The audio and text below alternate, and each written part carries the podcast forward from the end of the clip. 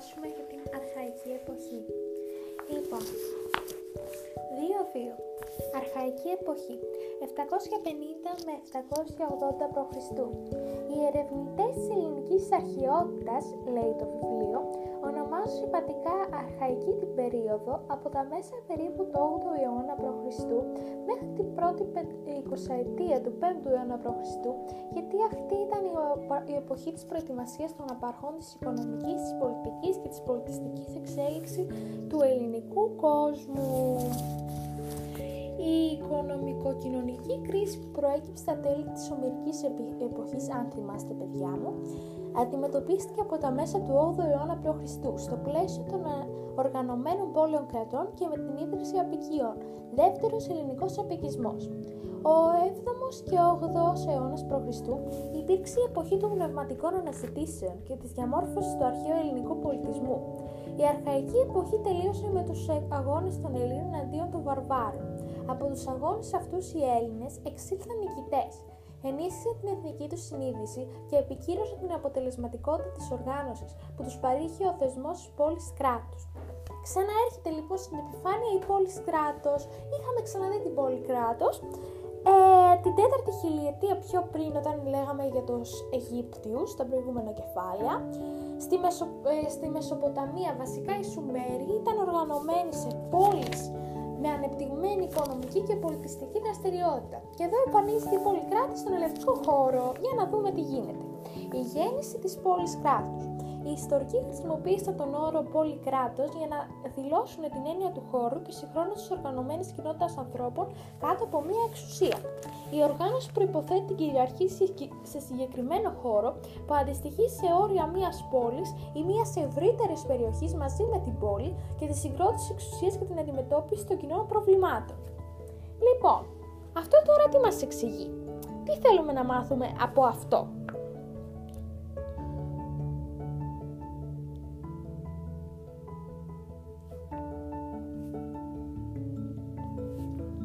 Λοιπόν, μαθαίνουμε από αυτό ότι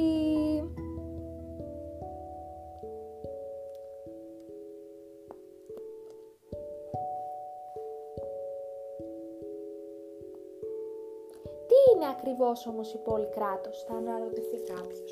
Το χαρακτηριστικό γνώρισμα της ελληνικής πολιτικής ζωής είναι η πόλη κράτος.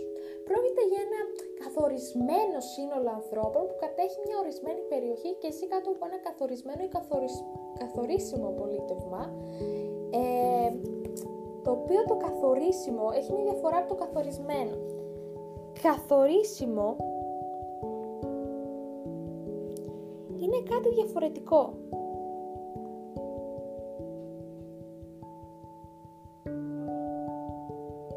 Υπάρχει διαφορά.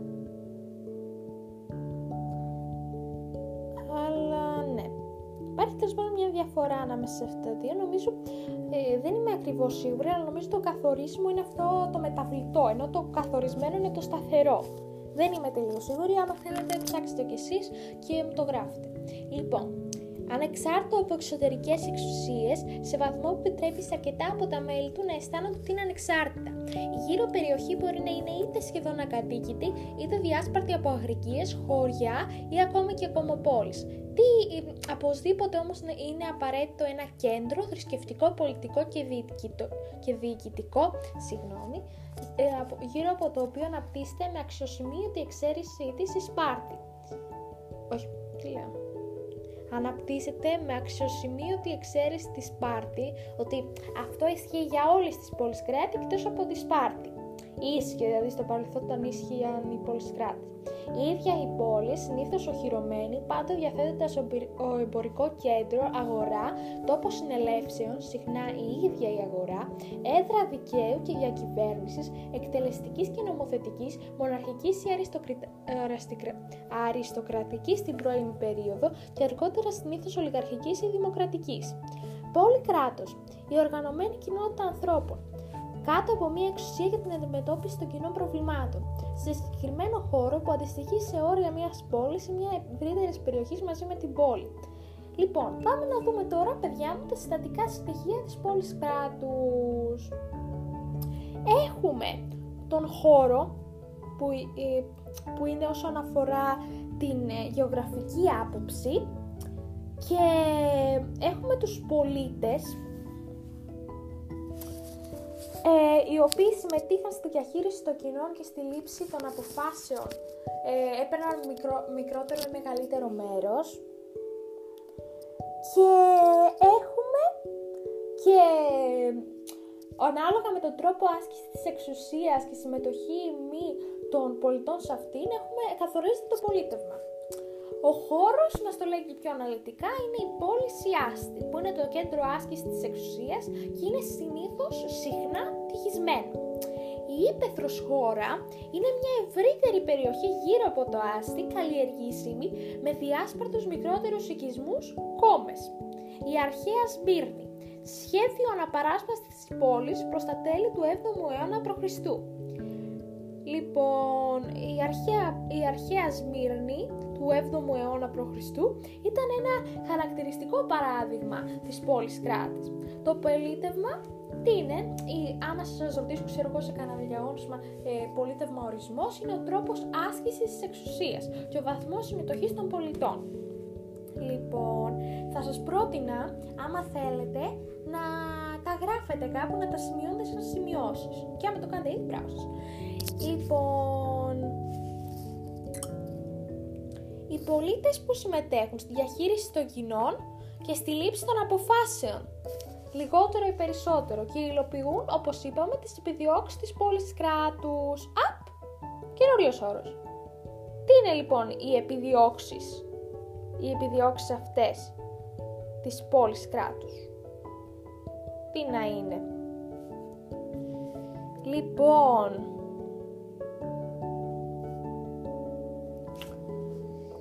έχουμε εδώ πέρα τις επιδιώξεις. Οι επιδιώξεις, θα σας πω εγώ, είναι η ελευθερία, η αυτονομία και φυσικά η αυτάρκεια. Και εκτός από υποθέσεις, είναι επίσης και προϋποθέσεις ύπαρξης της πόλης κράτους. Γι' αυτό άμα σας ρωτήσουν πουθενά, άμα ξέρω εγώ, ε, ποιες ήταν οι προϋποθέσεις, μην αχωθείτε, είναι οι, είναι οι επιδιώξεις. Πάμε λοιπόν στην ελευθερία. Στην ελευθερία οι πολίτες αγωνιζόταν για την ανεξαρτησία, υπερασπιζόταν την ελευθερία της πόλης. Πάμε τώρα στην αυτονομία. Ε, οι πολίτες συνέλαβαν στη διακυβέρνηση νόμων, ε, στην οι πολίτες συνέλαβαν στη διακυβέρνηση με νόμους που είχαν οι ίδιοι θεσπίσει για να, για να επιτύχουν την, ε, τέτοιο, την αυτονομία της; Πάμε τώρα στην αυτάρκεια. Η αυτάρκεια η αυτάρκεια λοιπόν είναι η συμμετοχή των πολιτών στην παραγωγή ε, για να καλύψουν τις ανάγκες τους και να, και να ενισχύσουν την αυτάρκεια της πόλης τους. Άρα, σαν γενικός συμπέρασμα, οι πολίτες της πόλης κράτους αγωνίζονται για να είναι ελεύθεροι, θεσπίζουν οι ίδιοι τους νόμους τους για να είναι αυτόνομοι, εργάζονται και συμμετέχουν στην παραγωγή για να είναι αυτάρκης. Λοιπόν, άλλο πράγμα. Το βιβλίο μας στη σελίδα 85 λέει «Η σημασία του θεσμού της πόλης κράτους». Και λέει «Η επιβίωση και εξέλιξη κάθε πόλης κράτους ήταν άμεσα συνδεδεμένη με τις βασικές επιδιώξεις των πολιτών της» οι επιδιώξεις αυτές, αν και ήταν τροχοπέδι, τροχοπέδι είναι εμπόδιο, για την οργάνωση των Ελλήνων σε νέο κράτος, εν τούτης αποτέλεσαν τη γενεσιουργό, γενεσιουργό δύναμη των επιτευγμάτων και της πολιτισμικής τους πορείας. Είναι φανερό ότι ο συνεχής αγώνας των πολιτών των ελληνικών πόλεων κρατών που αποσκοπούσε στην εξασφάλιση της ελευθερίας, της αυτονομίας και της αυτάρκειας της πόλης τους ήταν ένα κίνητρο που οδηγούσε σε μια μορφή πατριωτισμού με έντονο τοπικιστικό πνεύμα. Γι' αυτό αποτελούσε εμπόδιο, τροχοπέδι, όπως λέει το βιβλίο. Καλά να θυμάμαστε τις λέξεις του βιβλίου. Ε, για αυτά για να ενωθεί, για να αποτελέσει ένα ενιαίο κράτος η Ελλάδα, γιατί ο καθένας υπερασπιζόταν την πόλη του. δεν υπερασπιζόταν την Ελλάδα ως, την, ως σύνολο. Λοιπόν, και γενικά είχε αρνητικές, είχε διάφορες αρνητικές συνέπειες της η πόλη κράτους. Είχε τη μορφή, όπως είπαμε πριν, πατριωτισμού, με έντονο τοπικιστικό πνεύμα, το οποίο τόνιζε διαφορές μεταξύ των Ελλήνων και προκαλούσε συχνά εμφύλιες συγκρούσεις. Και όπως είπαμε ήταν τροχοπέδι για την οργάνωση των Ελλήνων σε ενιαίο κράτος.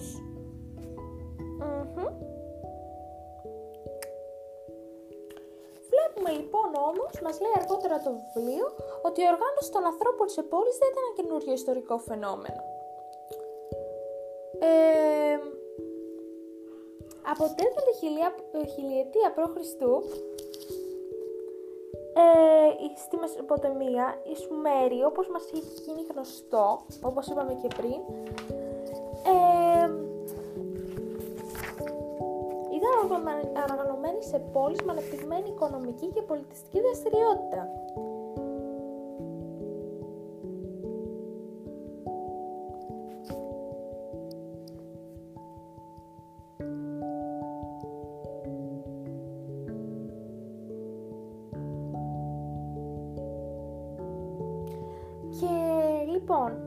Οι αρχαιότερε πόλει κράτη που ανακαλύφθηκαν στους κεντρικούς πολιτισμούς της Αιγύης Ανατολής και της Αιγύπτου, της κοιλάδας του Τσινδού και της Μεσοποταμίας, ε, ναι, υπήρχαν. Ε, οι πόλεις κράτη ήταν φαινόμενο που υπήρχε στην Αιγύη Ανατολή, στην Αίγυπτο, στην κοιλάδα του Ινδού και της Μεσοποταμίας. Δηλαδή, οι Έλληνες, ε, απλά το μόνο πράγμα που είχαν, είχαν όμως κάποια καινοτομία οι Έλληνες.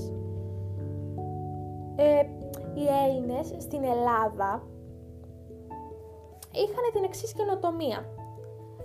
Σε όλες αυτές όμως τις πόλεις κράτη υπήρχε ένα μειονέκτημα. Ο πολίτης και η πολιτική δεν, δεν είχαν κάποια σημασία ή κάποια υπόσταση και οι άνθρωποι δεν ζούσαν με τις ιδέες και τα ιδανικά της ελευθερίας. Της αυτόβουλης ε, δράσης για την αντιμετώπιση των κοινών προβλημάτων και της κατοχήρας των, δικαιωμα... των δικαιωμάτων τους ε, μόνο μέσα στις ελληνικές πόλεις κράτη έννοιες πόλη και πολίτης ε, απέκτησαν νόημα, ε, απέκτησαν ε, υπόσταση και έγιναν πραγματικότητα. Έτσι κατανοούμε, λέει το βιβλίο, ε, γιατί ο θεσμός της πόλης κράτους ήταν σημαντική καινοτομία με συνέπειες μεγάλες για την εξέλιξη του πολιτισμού. Δεν θα ήταν βέβαια υπερβολικό αν ε, η επισήμανση πως ό,τι αποτελεί επίτευγμα του ελληνικού κόσμου γεννήθηκε μέσα στο πλαίσιο της πόλης κράτους. Ε, και μετά μας αναφέρει διάφορες αξίες που καλό να το θυμάστε άμα θέλετε. Ε, λέει για την δημοκρατία, λέει για την ποίηση, το θέατρο, τη φιλοσοφία, τη ρητορία, την πολεοδομία, την επιστήμη και ότι ήταν επιτεύγμα της δραστηριότητας του ανθρώπου στο πλαίσιο της πόλης κράτους. Πάμε τώρα ε, στην αντιμετώπιση της κρίσης επειδή τα προηγούμενα συνήθως οι, δάσκα, οι καθηγητές χρειάζονται περιληπτικά, γι' αυτό τα προσπερνάω. Μπορείτε απλά να, ξέρω, να τα διαβάσετε, να τα ρίξετε μια ματιά και όλα αυτά. Απλά εγώ προσπερνάω τα, αυτά που θεωρώ εγώ και τόσο σημαντικά. Πάμε στην αντιμετώπιση της κρίσης. Η, αντιμετω... η οικονομική κρίση των ομερικών χρόνων ε, συνεχίστηκε και στα πρώτα στάδια της οργάνωσης των πόλεων, καθώς δεν ήταν δυνατόν να αντιμετωπιστεί από το υπάρχον σύστημα της εκκλειστής αγροτικής οικονομίας. Οι λύσεις που δόθηκαν ήταν οι ακόλουθες. Ανάπτυξη βιοτεχνίας και του εμπορίου, κατακτητική πόλεμη και εδαφική επέκταση,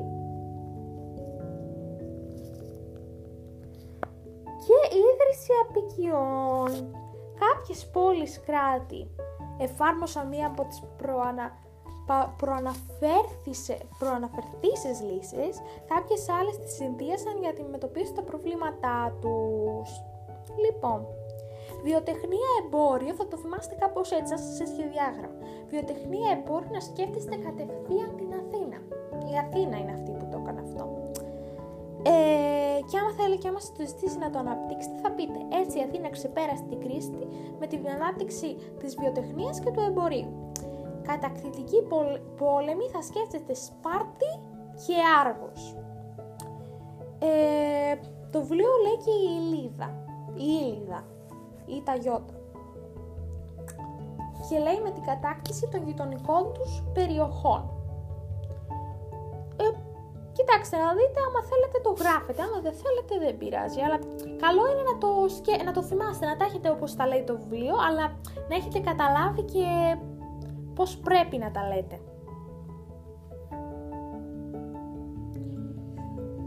Ε, επίσης, λέει τώρα για κάποιες άλλες περιοχές, περιοχές η Κόρινθος, τα Μέγαρα, η Χαλκίδα και η Μίλητος, Κόρινθος, Μέγαρα, Χαλκίδα, Μίλητος, συνδύασαν αυτές τις λύσεις για την άσκηση των απικιών. Με την ίδρυση των απικιών, λοιπόν. Τέλος πάντων, πάμε να δούμε τι έκαναν οι κάποιες άλλες. Δηλαδή, είπαμε για την Αθήνα, είπαμε για τη Σπάρτη, είπαμε για το Άργος, είπαμε για την Ηλίδα, είπαμε για την Κόρινθο, είπαμε για όλα αυτά. Όμως, δεν πήγαμε στη Βόρεια Ελλάδα να δούμε τι γίνεται, πώς τα κατάφεραν. Λοιπόν, έχουμε και κάποιες εξαιρέσεις. Έχουμε τη Μακεδονία, την Ήπειρο, την Ετωλία, την Ακαρνανία και η Αρκαδία δεν ακολούθησαν λόγω γεωγραφικής απομόνωσης κυρίως την ίδια οικονομική πορεία και έτσι διατήρησαν τη φιλετική οργάνωση. Λοιπόν, πάμε ο δεύτερος οπικισμός και στα αίτια, άμα θέλετε τα ρίχνετε μια ματιά, αλλά πάμε κυρίως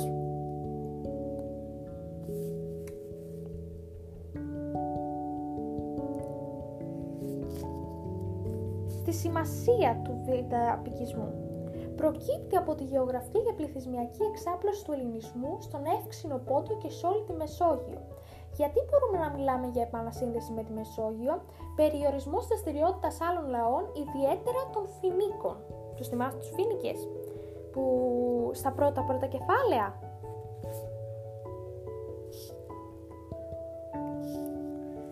Αυτές, τώρα θα μιλήσουμε βασικά για τις συνέπειες. Οπότε πάμε. λοιπόν, λέμε λοιπόν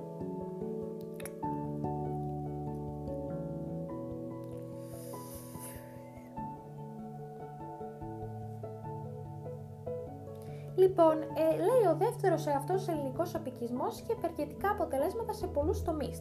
Ανακούφιση Μητροπόλης από τον υπερπληθυσμό και τις κοινωνικές διαμάχες για γη και εξουσία, φέροντας μία κάποια σταθερότητα. Συνέβαλε στην ανάπτυξη του εμπορίου και ιδιαίτερα της ναυτιλίας, καθιερώνοντας τους Έλληνες ως εξερευνητές και κατεξοχήν ναυτικό έθνος. Εξασφάλισε για τους Έλληνες εδάφη, αλλά κυρίως διάβλους για την προμήθεια βασικών αγαθών.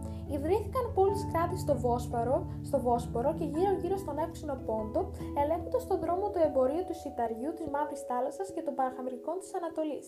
Έδωσε όθηση στις ανταλλαγές αγαθών, στη βιοτεχνία, στην αυπηγητική. Ε, άρχισαν να κόβονται και τα πρώτα νομίσματα και να καθιερώνονται μέτρα και σταθμά και τον υπολογισμό της ποσότητας και του βάρους των εμπορευμάτων. Αυτά ήταν κυρίως τα οικονομικά, οι οικονομικές συνέπειες. Πάμε τώρα να δούμε τις πολιτισμικές. Πολιτισμικές.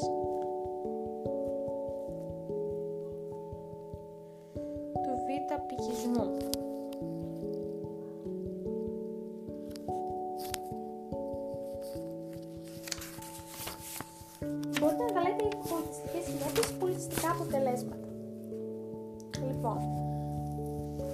Προσοχή, δεν μπερδεύουμε τα πολιτιστικά με τα πολιτικά.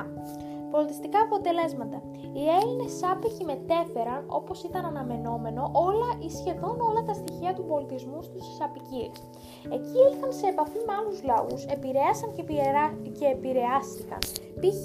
παραδείγματος χάρη στην Πναπική Ακίμη, οι Έλληνες άπικοι μετέδωσαν στους αυτόχθονες το ελληνικό αλφάβητο, το οποίο διαδόθηκε στη συνέχεια στους λαούς της Ιταλίας. Μάλιστα. Και έχουμε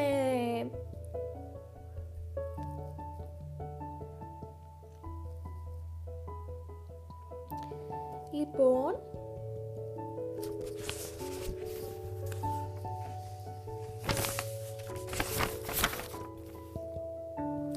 η οικονομική κρίση, λέει το βιβλίο, η οικονομική κρίση αντιμετωπίστηκε έξω από τα όρια των πόλεων κρατών σε ευρύτερο οικονομικό χώρο με την ανάπτυξη του δευτερογενούς και τριτογενούς τομέα, τομέα της οικονομίας. Λέει εδώ πέρα για το εμπόριο που είπαμε πριν και λέει επίσης ότι η δουλεία στο τέλος αναπτύχθηκε λόγω της ανάγκης για περισσότερα και φθηνότερα χέρια. Για πρώτη φορά αυτή την εποχή ε, χρησιμοποιήθηκαν δούλοι αργυρώνητοι, δηλαδή αγορασμένοι ως παράγοντας οικονομικής ανάπτυξης. Πάμε τώρα όμως στα πολιτεύματα. Γιατί αυτά είναι αρκετά σως. Λοιπόν, πάμε να βρούμε τα πολιτεύματά μας τα πολιτεύματα.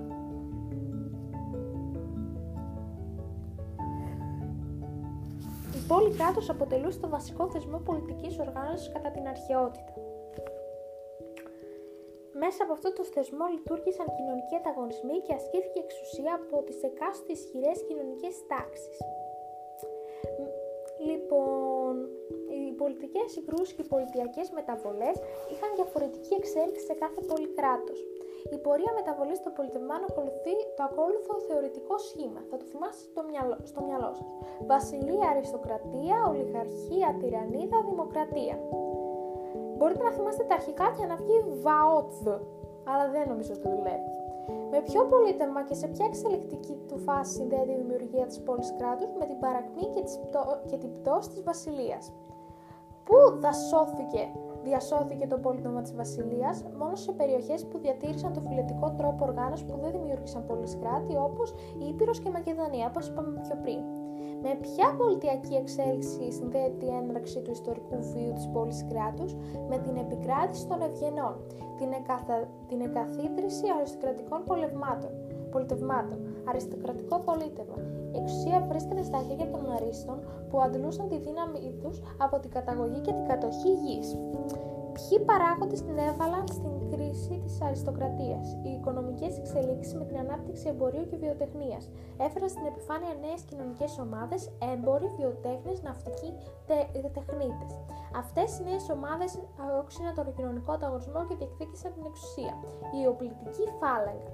Τι ήταν τώρα η οπλητική φάλαγγα; Ήταν ένα και όπως μας λέει το βιβλίο, ήταν ένα καινούριο στρατιωτικό σώμα, στο οποίο άνοικαν όσοι από τους πολίτες απέκτησαν την ιδιότητα του πολεμιστή και είχαν την οικονομική ευχαίρεια να εξοπλίσουν με δικά τους έξοδα. Η φάλατα των οπλιτών οδήγησε στην ανάπτυξη ιδέας τη ισότητας ακόμα και ως προς τη άσκηση της εξουσίας. Στα τέλη του 7ου αιώνα π.Χ. και στις αρχές του 6ου αιώνα π.Χ. οι διαφορές τοξίνθηκαν και ο αγώνας μεταξύ των, πλούσιων, των ευγενών από τη μία πλευρά και των πλουσίων και του πλήθους από την άλλη έγιναν ιδιαίτερα σκληροί. Πώς αντιμετωπίστηκε η κοινωνική πολιτική κρίση τέλων 7ου αρχών 6ου αιώνα με την κωδικοποίηση του άγραφου εθνικού δικαίου; Ποιοι κατέγραψαν τους νόμους, οι νομοθέτες ή οι εσυμνήτες, δηλαδή πρόσωπα κοινής αποδοχής από την τάξη των ευγενών, Ζάλευκος και Χαρόνθας στη Δύση, Λικούργος στη Σπάρτης, Σόλων και Δράκων στην Αθήνα, Πιτακός Μυτιλίνη. Σημασία καταγραφής των νόμων. Διευρύνθηκε η πολιτική βάση εφόσον η συμμετοχή στη διακυβέρνηση έγινε ανάλογα με την οικονομική κατάσταση των πολιτών. Αθήνα, νομοθεσία Σόλωνα. Το πολίτευμα μεταβλήθηκε σε ολιγαρχικό ή δημοκρατικό. Και τώρα το δημοκρατικό πολίτευμα ή εκτιμημάτων πολιτεία, δηλαδή ο διαχωρισμός των πολιτών με εισοδηματικά κριτήρια. Αθήνα. Και τώρα πάμε σε ένα πολύ σημαντικό μέρος η επικράτηση των ολίγων, λέει το βιβλίο, όμως δεν έδωσε λύση στα προβλήματα του πλήθους. Οι αντιθέσεις διατηρήθηκαν και σε ορισμένες περιπτώσεις υποδαβλίστηκαν από πρόσωπα που ήθελαν να εκμεταλλευτούν τις κοινωνικές αναταραχές για να επιβάλλουν τη δική τους εξουσία. Τέτοια πρόσωπα συνήθως ήταν ευγενείς που είχαν αναδειχθεί ηγέτε των κατώτερων κοινωνικών ομάδων, με την υποστήριξη των οποίων καθόθροναν να καταλάβουν την εξουσία. Η προσωπική εξουσία που επέβαλαν ονομαζόταν τυραννίδα. Η λέξη τύρανος ήταν μάλλον ηλικική προέλευσης. Ορισμένοι από τους τυράννους ανα, αναδείχθηκαν σε καλούς ηγέτες που φρόντισαν για την, ανάπτυξη, για την ανάπτυξη της πόλης τους και την βελτίωση των συνθηκών ζωής των πολιτών. Χαρακτηριστικές περιπτώσεις τυράννου ήταν ο Πολυκράτης στη Σάμο, ο Περίανδρος στην Κόρυθο, ο Θεαγέννης στα Μέγαρα, ο Πισίστρατος στην Αθήνα και άλλα. Περισσότεροι είχαν βίαιο τέλος, οι δολοφονικές απόπειρες εναντίον τους εκφράζουν τι προθέσεις των πολιτών. Μετά τη τυραννία τέλη 6ου αιώνα επιβλήθηκαν εκ νέου ολιγαρχικά καθεστώτα ή έγιναν μεταρρυθμιστικές προσπάθειες που άνοιξαν τον δρόμο προς τη δημοκρατία. Του... Προσπάθειες του Κλειστένη. Δημοκρατία. Κυρίαρχο όργανο της Δημοκρατίας ήταν η Εκκλησία του Δήμου, η συνέλευση όλων των ενηλίκων κατοίκων που είχαν πολιτικά δικαιώματα. Η σιγορία, η δυνατότητα των πολιτών να διατυπώνουν ελεύθερο την άποψή τους. Η ισονομία, η δυνατότητα να συμμετέχει στη διαμόρφωση, ο πολίτης, να συμμετέχει στη διαμόρφωση και στην ψήφιση των νόμων. Η εξέλιξη των πολυφάτων μετά την αρχαϊκή εποχή. Σπάτ, διατήρηση του ολιγαρχικό πολίτευμα από τον 7ο αιώνα στην ρωμαϊκή κατάκτηση τον 20ο αιώνα. Αθήνα, διένυση όλο το φάσμα των πολιτιακών εξελίξεων από την αριστοκρατική οργάνωση 7ο αιώνας μέχρι τη θεμελίωση της δημοκρατίας, τέλη 6ου αιώνα. Λοιπόν, παιδιά, αυτό ήταν το βασικό μάθημα. Πάμε λιγάκι να εμπαθύνουμε.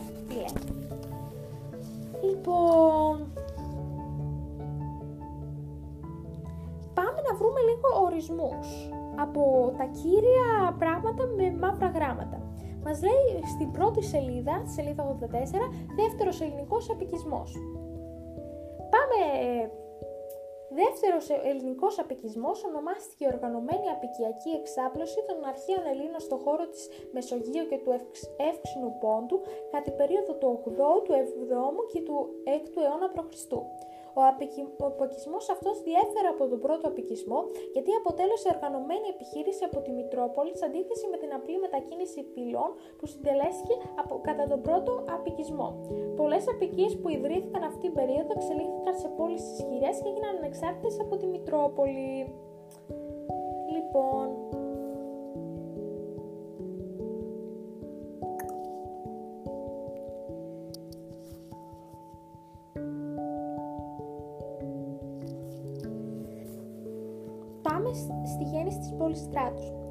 ιστορικοί χρησιμοποίησαν τον όρο πόλη κράτους για να δηλώσει την έννοια του χώρου και συγχρόνως της οργανωμένης κοινότητας ανθρώπων κάτω από μία εξουσία.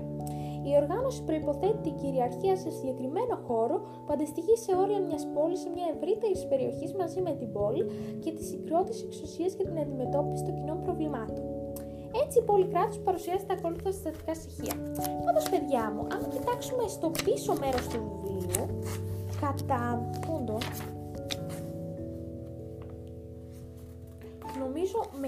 ακόμα και από την κλασική εποχή θα σας πω τώρα στη σελίδα 122 μας βγάζει διάφορους ε, σαν γλωσσάρι λοιπόν κάποιο που να αφορά το το μόνο που αφορά το μάθημά μας είναι το φιλετικό κράτος.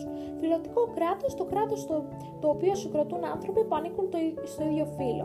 Την εποχή των μετακινήσεων των ελληνικών φύλων 11ο με 1ο αιώνα π.Χ. διαμορφώθηκαν φιλετικά κράτη, τον οποίο συγκρότηση οφείλεται στην κοινή καταγωγή και στους γενικούς δεσμούς των, με, των μελών τους. Ωραία. Και άμα πάμε πίσω-πίσω, αυτά τα πράγματα δεν πρέπει να τα αγνοούμε, παιδιά. Αν πάμε πίσω, στην αρχαϊκή εποχή μας λέει τα γεγονότα. 776 π.Χ. καταγραφή πρώτων Ολυμπιακών Αγώνων. 753 ίδρυση της Ρώμης. 621 νομο, νομοθεσία δράκοντας στην Αθήνα. Και άμα θέλουμε να ψάχνουν ποιος είναι αυτός ο δράκον.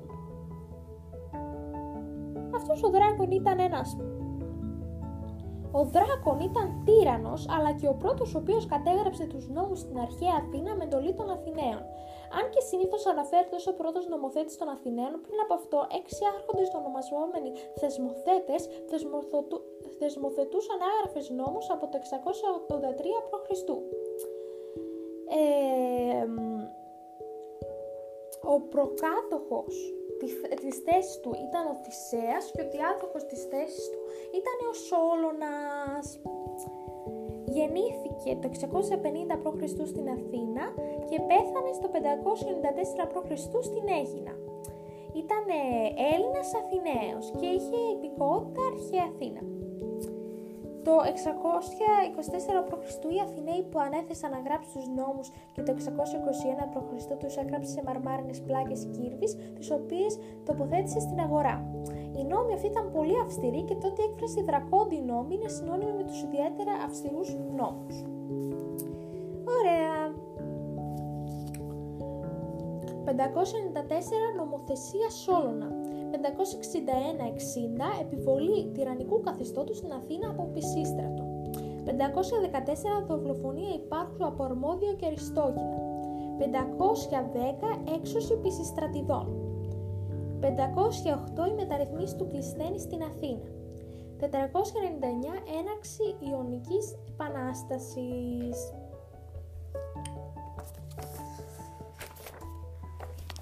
ξανά στο κείμενό μας, στη σελίδα 84, για να κοιτάξουμε διάφορα πράγματα. Λοιπόν, πάμε να δούμε τι είναι συστατικά στοιχεία πόλης κράτους. Να τα κοιτάξουμε λίγο με άλλους ορισμούς. Καλό είναι όταν γράφουμε με διαγώνισμα να ψάχνουμε, να, ψαχνώ, να ψάχνουμε γενικά διάφορα, διάφορα πράγματα που να μας βοηθούν. Λοιπόν,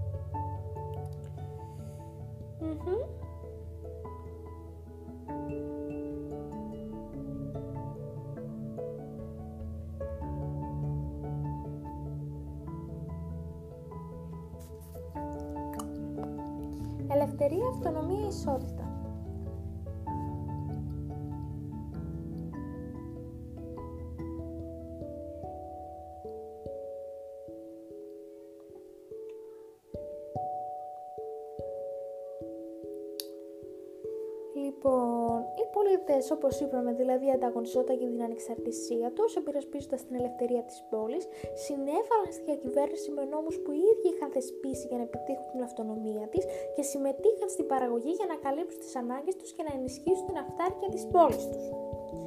Ωραία. Πάμε σε άλλο. Πάμε σε άλλο. Κοπή και χρήση χρυσού νομίσματος. Κοπή και χρήση νομίσματος για τις συναλλαγές. Λοιπόν,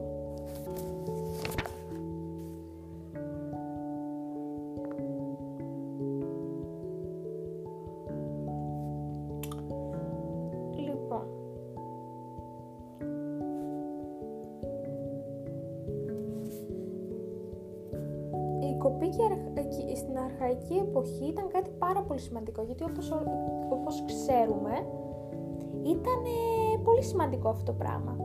Ένα σημαντικό γεγονός της αρχαϊκής περίοδου είναι η απαρχή της χρήσης του νομίσματος. Τα αρχαιότερα νομίσματα που κόπηκαν από ελληνική πόλη ανακαλύφθηκαν στο Αρτεμίσιο της Εφέσου και χρονολογούνται στα μέσα ή στο δεύτερο μισό του, του 7ου αιώνα. Ο Ηρώτος μας πληροφορεί ότι η πρώτη προχώρησε στην κοπή νομίσματος ήταν η Λιβύη. Δεν είναι γνωστό αν η υιοθέτηση του νομισματικού συστήματος από τις ελληνικές πόλεις προέκυψε από την επίδραση των Λιδών, χωρίς ωστόσο κάτι τέτοιο να αποκλείεται. Οπλητική φάλαγγα. Πάρα πολύ σημαντικό. Ήταν ένα καινούργιο στρατιωτικό σώμα στο οποίο άνοικαν όσοι πολίτες ε, είχαν, απέκτησαν την ιδιότητα του πολεμιστή και είχαν την οικονομική ευχέρεια να εξοπλίζονται με δικά τους έξοδα. Νομοθέτες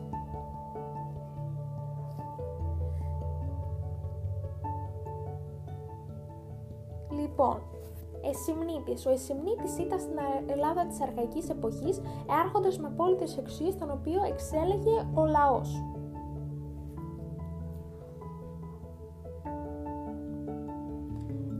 Κάποιοι νομοθέτες ήταν ο Χάρονδας,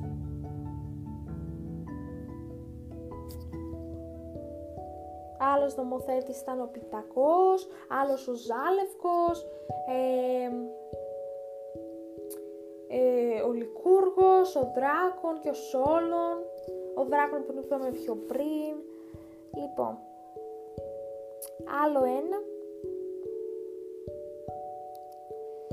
Νομο... Λοιπόν, ήταν ο Ζάλευκος τους Λοκρούς, στη, στην περιοχή που λέγεται Λοκρή, ο Χάροντας ο Κατανέος ήτανε στην, στη Χαλκίδα, στην Ιταλία και στη Σικελία.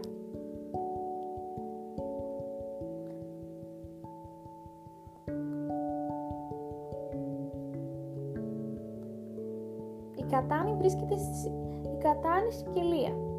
Ο Λικούργος θέτει τους βασικούς πολιτιακούς θεσμούς της Σπάρτης. Ο Δράκων στην Αθήνα το 621 π.Χ. επιδιώκει τη συμφιλίωση των συγγενών. Τι λέω. Ε, ο Σόλος στην Αθήνα ε, υποδιορεί το σώμα των πολιτών σε τέσσερις τάξεις βάσει δημοκρατικών κριτηρίων. Πεντακοσιοδέμινοι, υπείς, ζευγίτες, θήτες.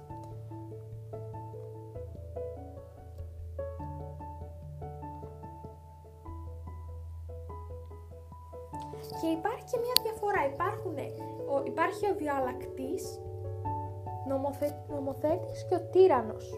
Ο τύρανος ήταν ο, τύρανος ήταν ο δράκοντας. Ε, δρά, ε, ενώ ο Σόλων ήταν διαλλακτής. Ο διαλλακτής εξουσιοδοτείται από όλες τις κοινωνικές τάξεις και καλείται να τις συμφιλιώσει μέσω της νομοθεσίας. Ο τύρανος νομοθετεί κυρίως για την τάξη που τον έφερε στην εξουσία και είναι η πιο πολυ... πολυάριθμη ή πιστική. Οκ. Τώρα πάμε να ψάξουμε τι είναι το ολιγαρχικό πολίτευμα.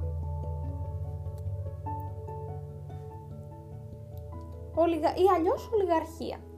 Ολιγαρχία λέγεται το πολίτευμα στο οποίο η πολιτική εξουσία ασκείται από ένα μικρό τμήμα της κοινωνίας. Η λέξη προέρχεται από τις λέξεις ολίγων και άρχω. Και τώρα, δημοκρατικό. Πού είναι; Δημοκρατία. Η δημοκρατία ήταν ένα πολιτικό σύστημα που εφαρμοζόταν στην αρχαία Ελλάδα. Με το σύστημα αυτό, η συμμετοχή των πολιτών στα κοινά και στη διακυβέρνηση της πόλης ως κράτου καθαριζόταν από την περιουσιακή τους κατάσταση. Και, το, και τέλος πάμε στην τυραννίδα. Η τυραννίδα ήταν ένα είδος πολιτεύματος στο οποίο την εξουσία παίρνει ένα άτομο ο τύρανος είτε δια της βίας είτε δια της απάτης. Και τέλος πάμε στην εκκλησία του Δήμου.